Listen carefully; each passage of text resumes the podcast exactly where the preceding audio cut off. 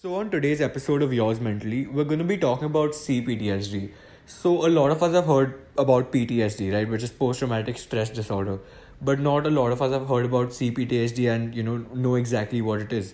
CPTSD is complex post traumatic stress disorder. So, on this episode, we talk entirely in depth about CPTSD and learn all about it. I would personally recommend if you could listen to this entire episode because there was so much to learn and take back from it.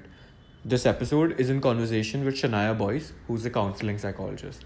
So, without further ado, let's get right into the episode. So, on today's episode, where we talk about complex post traumatic stress disorder, Shanaya, what is CPTSD and what are the causes of CPTSD? So, we all know PTSD, which is post traumatic stress disorder. That's basically generally related to a single event, while complex PTSD or CPTSD is related to a series of traumatic events or one long or prolonged traumatic event. Hmm. The types of traumatic events that can cause complex PTSD include child abuse, neglect or abandonment, ongoing domestic violence or abuse, basically repeatedly witnessing violence or abuse. So, hmm. when you're subject to trauma for a long, persistent period of time with no relief, you can get diagnosed with CPTSD. Right, so Shanaya, can you tell me what the difference between PTSD and CPTSD is? Right. So, as mentioned earlier, PTSD is usually an occurrence after a single traumatic event, while CPTSD is associated with repeated trauma. Events that lead to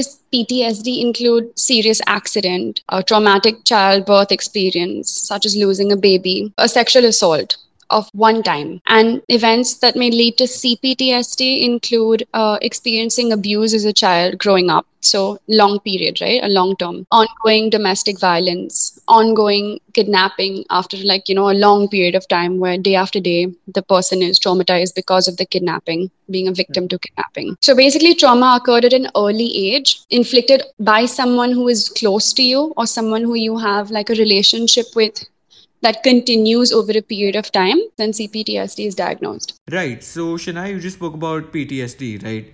So, can you tell me the behaviors that people exhibit when they suffer from PTSD? So, first of all, there are symptoms. So, like re experiencing the trauma, having recurrent flashbacks and nightmares, random people, random places or thoughts can act as recurrent triggers and remind you of the trauma. So you'll be at the most random place, you'll see a brick wall, and that'll remind you of the incident where you had a brick wall, for example, and that can trigger you. So it's very, very sensitive. Then changes in your mood, appetite, and thinking, including feeling distant from other people and having overwhelming negative emotions is mm-hmm. also something that someone experiences or could experience. And the mood change is such that you feel on edge all the time. You're irritable all the time. You're easily frightened. Like a loud bang, for example, can remind you of wartime. For example, if you're a, if you were in the army once. Hmm. Right, that also causes a lot of trauma for some people, most people hmm. actually. So a lot of gunshots. You you then once come back from the army and after serving your time. In the army, you could like a vessel would clang and fall on the floor and you'll jump. So, in simple words, that's how I can explain it. And basically, difficulty concentrating, difficulty sleeping. It's just like you're on edge, on hyper alert all the time. Some people develop certain behaviors that are an attempt to manage their symptoms. So, obviously, these symptoms can be extremely mentally exhausting and later on physically exhausting. So then people develop coping mechanisms to deal with or forget about the trauma and emotional pain. So mm, hopefully they can be healthy if taken care of. However, most times they resort to unhealthy coping mechanisms because that's what they seem to understand that they uh, need at that point of time. So, for example, abusing alcohol or drugs, lashing out at minor criticisms and becoming extremely defensive. Mm-hmm. And also self harm are some of the behaviors that are seen. Okay, so Shanaya, can you sort of elaborate on the concept of dissociation and why traumatic events lead to it? So, dissociation as a concept commonly goes along with traumatic events and PTSD.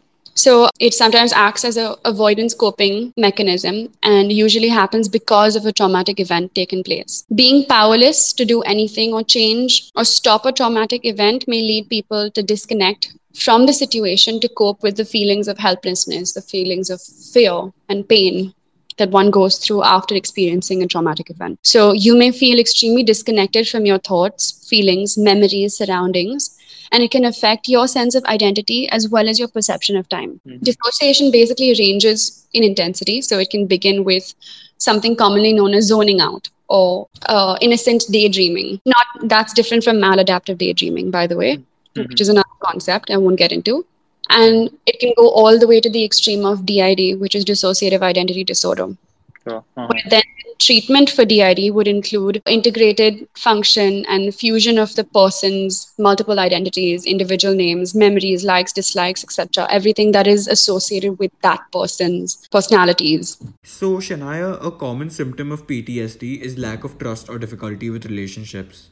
Why do you think we have these issues? So it's understandable, right? Because complex PTSD can cause a person to view themselves negatively and feel helpless or guilty hmm. or ashamed.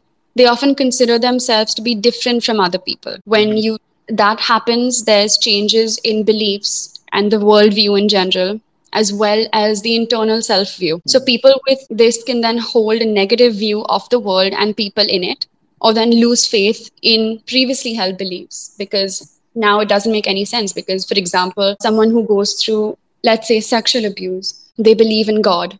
And they believe that god is someone who would be there for them at the times of trouble and take them out of the trouble right Mhm. Yeah. that's a very common belief so but then they've gone through the sexual abuse they'll be like what the hell where was god when i needed him Mhm. right? Or Yeah. her, or it, or whatever the concept of God is by that person. So, just like that, they lose belief in previously held beliefs. Does that make sense?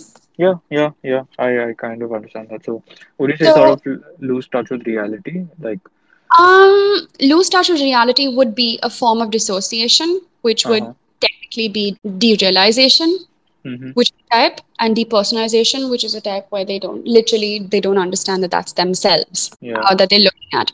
So, in relationship issues, relationships may suffer due to difficulties trusting and interacting, and because of a negative self view. So, the person with the condition then may develop unhealthy relationships because they are what the person has known in the past. Mhm. So, for example, just feeling that I do not deserve to have uh, someone who loves me Mhm. with a, con- a constant, or I deserve to be abandoned. Who am I? With abuse and uh, trauma, uh, there's always feelings of guilt that I could have done something to prevent it. How could I have been that stupid? Mhm. And that's when you think about it, ridiculous because the victim of abuse could not have done anything and they need to be kinder to themselves.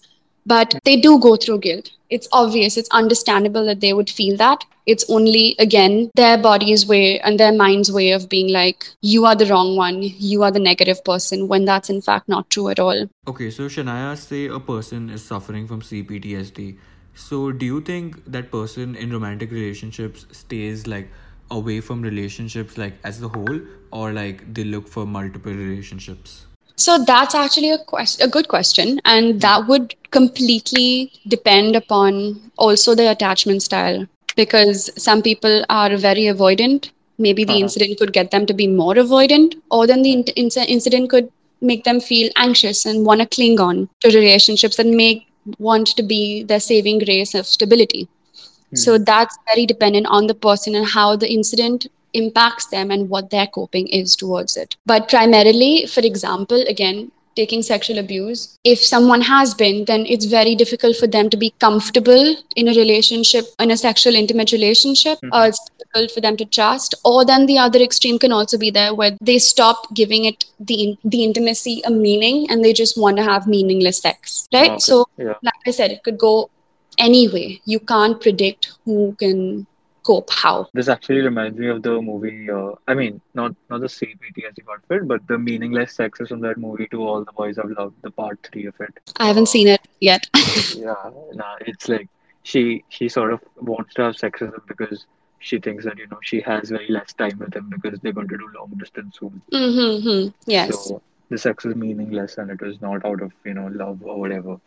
But a lot of people do feel and find comfort in meaningless sex, and that's okay as long as there is consent between both parties. Both of them, yeah, yeah, yeah, sure, Yeah. So meaningless sex is fine for some people. It doesn't work. For example, for me, it doesn't work. But it depends on each individual person. So much to the extent of the fact that they could be even demisexual, where until and unless they create an emotional connection, they Mhm. Cannot have any intimate relationship physically. Yeah, yeah. So everything is individualistic and everything has their own history. So it's so important not to generalize. So, Shanaya, on up till now, we've spoken about what CPTSD is. Now, can you tell me some mental health illnesses that CPTSD can lead to? So there are various comorbidities that, like every mental illness, CPTSD can further lead to depression and anxiety, self-esteem issues, issues with drugs, substance abuse, alcohol issues, etc. Eating disorders even, suicidal thoughts and actions, self-harm. Right. Lastly, Shanaya, can you tell me how is CPTSD treated? Like, what can a lay person do to help a close one suffering from CPTSD? So each person goes through their own specificity of trauma, their own experiences of the incidents that have caused the trauma, and their own reactions and their own coping mechanisms that their mind and body can deal with best at that point of time. Mm-hmm. So, like I said earlier, it's very individualistic. However, all you need to do, and easier said than done, but it should come as a norm by now be kind. Like, don't give the advice or a list of things to do or how could you cope better and your two penny bits unless they're asked. And most importantly, do not, do not ask them to describe the incident or any questions regarding recalling the incident because that can re trigger the person and really cause them more harm.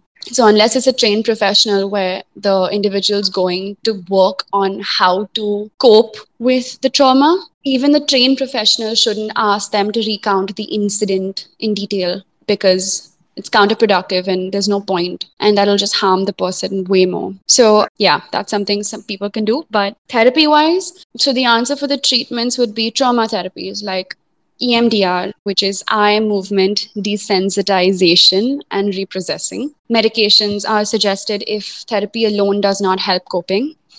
And cognitive behavioral therapy, CBT, for altering distortions. So if they're thought provoking, then CBT mm-hmm. of traumatic approaches should be used. So, you know, what the part where you said don't ask them details about their what happened to them? So, I actually read a post on Instagram that says, When I agitatedly respond, I am fine, chances are I am not. And if you keep poking me with your stringent question of, Are you okay? then that would take me back to the weighing grief already exposed and cut out and open with devious air fanning out as much pain as it can. The memory monster would even transform the warm mornings into cold slit of chilly nights, leaving a bitter taste on the tip of my tongue with a lamenting moisture in my eyes. So, instead, just be with me. That's beautiful. This person is clearly a gifted writer. And um, but yeah, absolutely. That's very well said and very well depicted because it does cause a lot of additional stress and re-triggering trauma when they're asked to remember something because it makes it more real, now, man. Like Yeah. when yeah anyway ch- is a lot of coping mechanisms generally uh, consist of people trying to forget that it happened or don't want to believe that it even happened in the first place. So of course therapists need to kind of allow them to come to terms with the fact that yes it did happen and no it was not your fault in any way but Yeah. that incident does not define you. That incident doesn't make you stronger like a lot of people say oh your trauma made you stronger. That is so absolute bullshit i'm sorry to say because your trauma doesn't make you stronger the strength that you had already within you is what helped you face and go through that trauma Yeah, So- I, I agree with you. Yeah. yeah, so it's very important for you to understand and not give your two cents because you do not understand. However much you say, I understand and I empathize, even Mhm. as a therapist, you cannot understand if you haven't gone through it what that person has gone through Mhm. firsthand, right? Yeah. So I think the only upper hand that a therapist would have is the fact that they know how to deal with it in the most sensitive way possible and really understand not to re-trigger them in any way. All a learning process. So a lay person, like you asked in my last question, should definitely not ask them or give them advice because they don't Yeah. know what they need. So ask them what they need. Don't Yeah. assume that they need advice, they need an outlet, they need to talk about it, or they need to distract themselves. Ask the person what they need. Do they just want them to sit with them? Like this this person in in the post you read out to me very Hmm. beautifully said. Like, you know, sometimes you just need someone to just be next to you. that you're not alone. Yeah, yeah, I agree. And I feel like just anyone in general should not be giving any advice in in form of, in, in the form of a solution, I'd say, because even in therapy, they don't give you solutions to Mhm. any any traumatic events, right? They just Yeah. They're just there to hear you out and they don't really give you solutions because that's not that's not how you deal with traumatic events. Like, you know, you can't uh, there's no solution to it as such. You can't So solution focused therapy is a completely different form. yeah, Um, yeah. and advice given is a different form which some therapists use. I'm strictly against advice giving because it only gets the person extremely dependent on the therapist, and then it's a Hmm. lifelong process, and that's counterproductive again on your pocket, on your time, Yeah. on dependence overall. So, of course, it depends on what kind of therapist you go to and what their approach is. But in mm-hmm. trauma, more than giving a solution, it's about how to help them develop healthier coping mechanisms. Like we spoke about behaviors that people exhibit, they are generally maladaptive, like substance abuse and etc. etc. Because that's the way they know how to cope. But if they go to a therapist, the therapist's duty is to give them better, healthier coping mechanisms and Mhm. deal with the grief, deal with the the loss that they feel of themselves due to the abuse and due to the trauma, right? So dealing with all of that, it's it's a very meticulous process and it depends on each one's situation and journey, but to be handled with extreme amounts of care. And I think this also reminds me of that, you know, about people saying that, you know, why have you kept this all in your mind? Just let it out, you'll feel better. I don't think every time that you let something out, you really feel better. I On think the there are chances, contrary, yeah, and That's- chances are that you actually feel. Yeah, So, exactly. Especially Yeah. for incidents like this, because Yeah. if you talk about it, it's like you're re-experiencing it, right? yeah. Yeah. So yeah, I think that was it. That was uh, quite an interesting episode. A lot to learn, I think, for myself and even for people listening. Awesome. Um, something new and uh, very important, like I said. So thank you, Shanaya, for being with us today. You're very Uh, welcome. Thank you for having me. And to everyone who's listening, Clear, thanks for listening. I'll see you guys in the next episode.